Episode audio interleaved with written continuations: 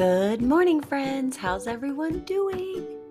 I pray you're all having a great day. Today, I want to talk about something a little different. Well, we always talk about God, but today we'll talk about something that not a lot of people talk about when they talk about God.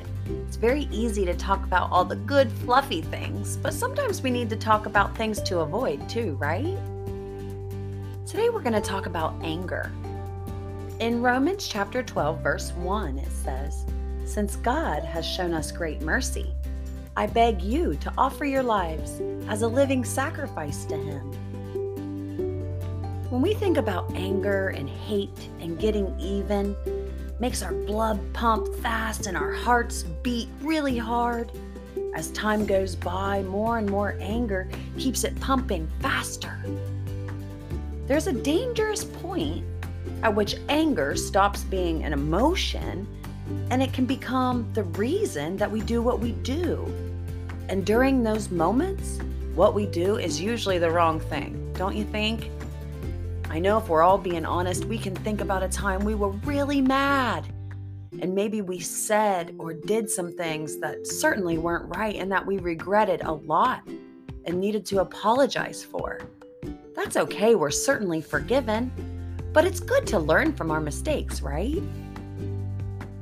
A person who only cares about getting even or holding a grudge or staying mad at someone they move further and further away from being able to forgive that person.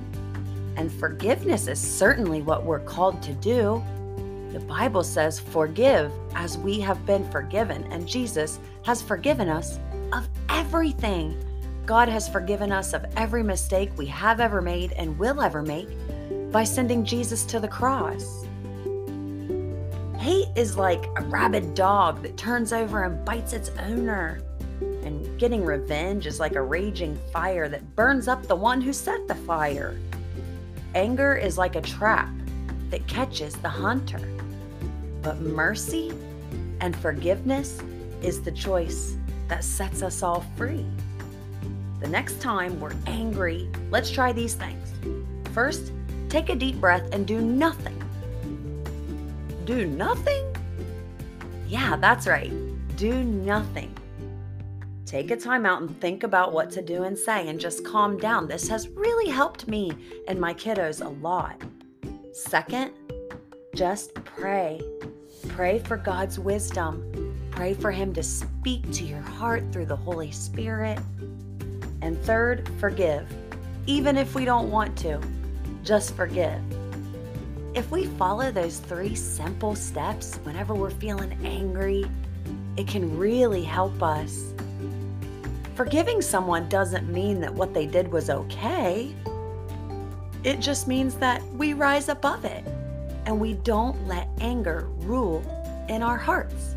We don't let unforgiveness rule in our hearts because we know that just leads to more bad things, right?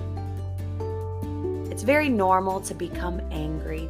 Let's together try to make it a normal thing that when we get upset, we breathe, we pray, and we forgive. Can we do that together? Dear God, thank you for your forgiveness. Thank you for loving us. Thank you for understanding us.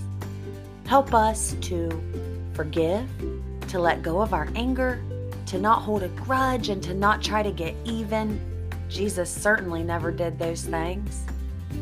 He was being arrested and led away to be beaten and hung on the cross, and he didn't turn on those people. He asked you to forgive them, Father. Help us to follow in his footsteps. You are so merciful and forgiving and full of grace to us. Help us to be the same way. Thank you, Jesus, for dying on the cross so we can go to heaven. In Jesus' name we pray. Amen. You guys are so awesome. I hope you know that. I'll see you tomorrow. Go, Jesus, go.